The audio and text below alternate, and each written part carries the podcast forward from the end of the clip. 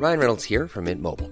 With the price of just about everything going up during inflation, we thought we'd bring our prices down. So to help us, we brought in a reverse auctioneer, which is apparently a thing. Mint Mobile unlimited premium wireless. Ready to get 30, 30, bit to get 30, bit to get 20, 20, 20, bit to get 20, 20, bit to get 15, 15, 15, 15 just 15 bucks a month. So, Give it a try at mintmobile.com slash switch. $45 upfront for three months plus taxes and fees. Promo for new customers for limited time. Unlimited more than 40 gigabytes per month. Slows. Full terms at mintmobile.com. Life is full of what ifs. Some awesome, like what if AI could fold your laundry? And some, well, less awesome, like what if you have unexpected medical costs?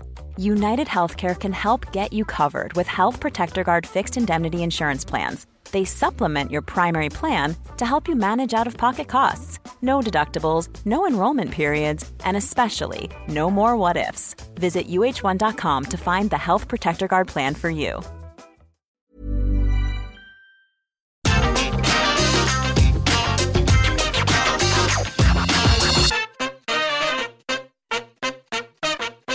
Sometimes life is going to kick you in the ass, and the same goes for professional wrestling. Plenty of times over the years, bad things have gone down in a ring where a talent is well within the rights to be pissed off, so much so if they had wanted a big bag of cash, they likely could have got it. Because sports entertainment can be so strange, though, there are other offerings that can light up a performer's eyes, and this is what we shall discuss today. I'm Simon from What Culture, please do hit that subscribe button, and this is 10 compensations wrestlers accepted as payback. Number 10, The Ultimate Warrior, and a DVD.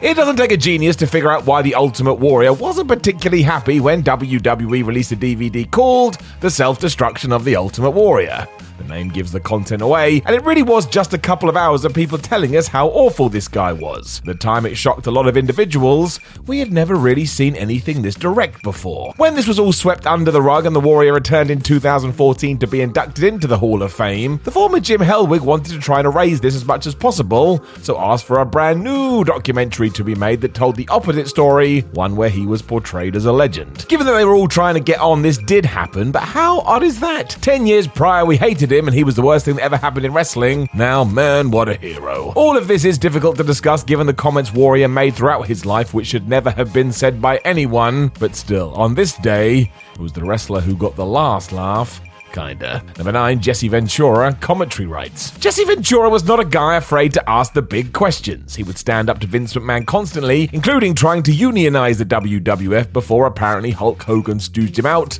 How could you, brother? In short, Jesse was the definition of knowing your worth. When it was time to retire, he already had a plan too, which was to move across to the commentary table where he also excelled. Hell, you could argue he was a better announcer than he was in the ring. Once more, though, Ventura was no fool, and given the fact that he was now going to have a far more prominent presence on every show, he realized he could use that to transition across to movies, which he did, before returning to wrestling to beat Vince McMahon in court. Simply put, his time in Hollywood taught him a thing or two about royalties, so he took the World Wrestling Federation and sued them for unpaid work on countless tape that featured his voice. Ventura was paid a handsome sum, I assume, and unsurprisingly found himself muted on future releases. I wonder why. Number 8, Bret Hart and the WWF title and faith. When Bret Hart finally became the WWE champion at WrestleMania 10, he deserved a big celebration. A year prior, his moment had been robbed courtesy of that madness with Hulk Hogan, so this time it was all about letting everybody know the Hitman was the guy and we should love him. It moved Hart into the position of a locker room leader too, with Vince McMahon telling Bret that he was the man now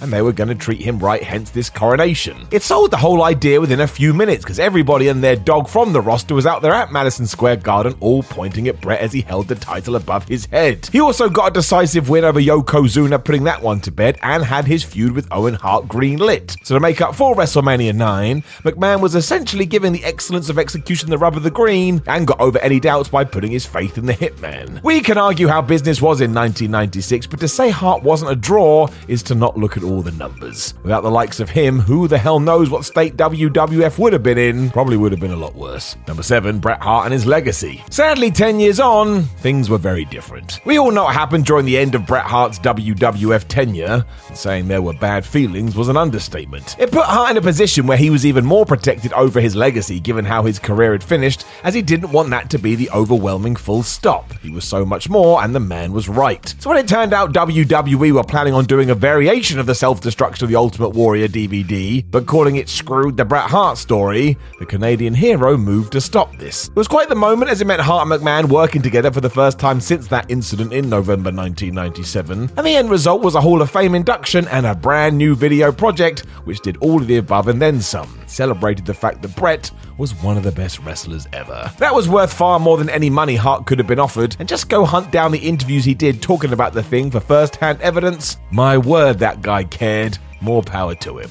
Number six, Bam Bam Bigelow in a main event run. Bam Bam Bigelow had a crazy 1995. On the one hand, he was going to face former NFL player Lawrence Taylor at WrestleMania 11, which the WWF was going to make a huge deal out of. But on the other, he was going to lose to former NFL player Lawrence Taylor at WrestleMania 11, which the WWF was going to make a huge deal out of. Bigelow sold this contest superbly before the match and made it feel like he was going to destroy the guy. And one of the reasons he was happy to throw himself into it was because he was promised, even in defeat, that a main event run was waiting for him on the other side. A monster babyface push is how it was described, but I'm not sure that's what he got. Booted out of the million dollar corporation without any real hoopla didn't help, and just shaking hands with WWF champion Diesel didn't do much of anything, especially as Big Daddy Cool was done with Bam Bam weeks later when he reunited with Shawn Michaels. This meant that the grand plan had seen Bigelow moved into third position during his own rise up the ladder, and when it all went bad at the King of the Ring against Sid and Tatanka, that was that. The push vanished, Bam Bam left the company by the end of the year, and none of this was any good. Number 5, Charles Austin and $10 million. You think you'd hear about this more in pro wrestling just because the sport is so dangerous, and sadly, one of the reasons we haven't is because of the countless legal loopholes promoters have jumped through to protect themselves. Financial settlements are not all that prevalent in the land of predetermined grappling, although this was not the case in 1994. The story goes thusly Local enhancement talent Charles Austin decided to sue the WWF in the early 90s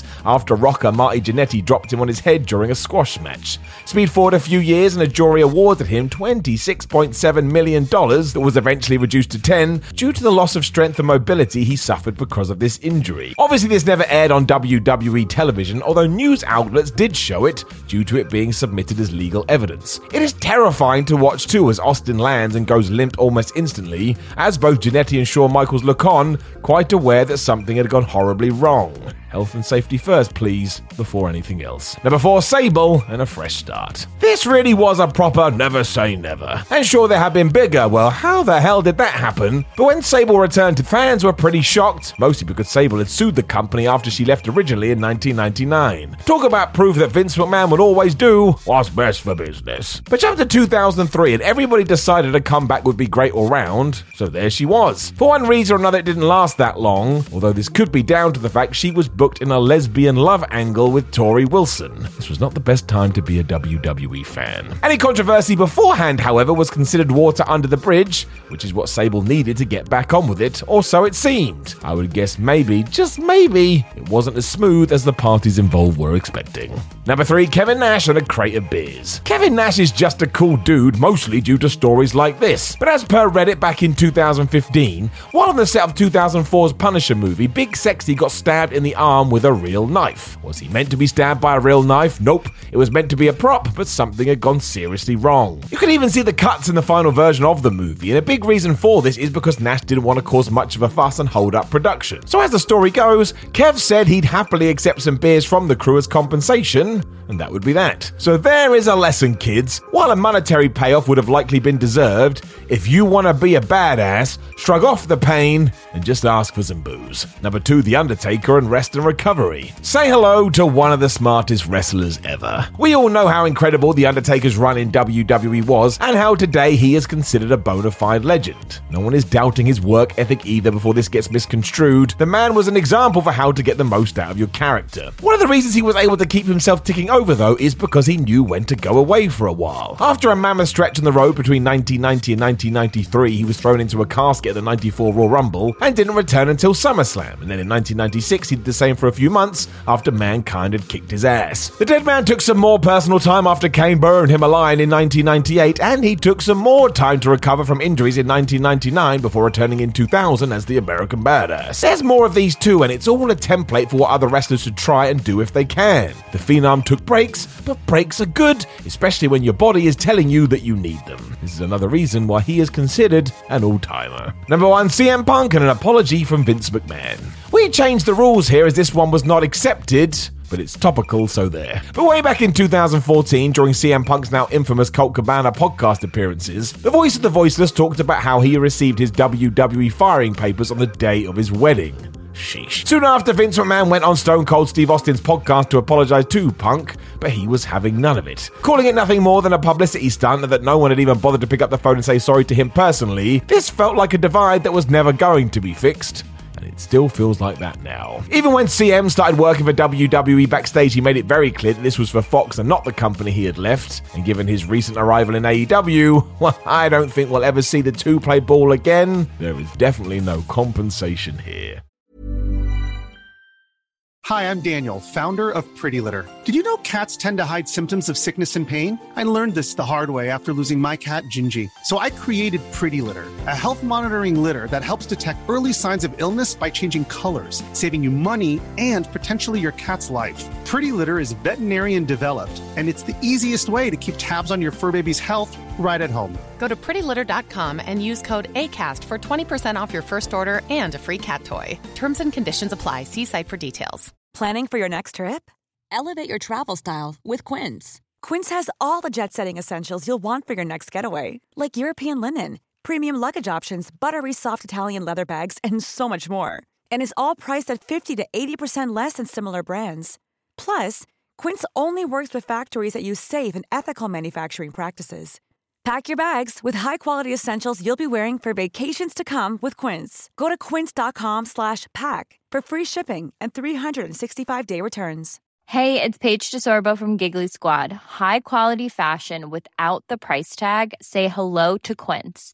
I'm snagging high-end essentials like cozy cashmere sweaters, sleek leather jackets, fine jewelry, and so much more. With Quince being 50 to 80% less than similar brands and they partner with factories that prioritize safe ethical and responsible manufacturing. I love that. Luxury quality within reach. Go to quince.com slash style to get free shipping and 365 day returns on your next order. quince.com slash style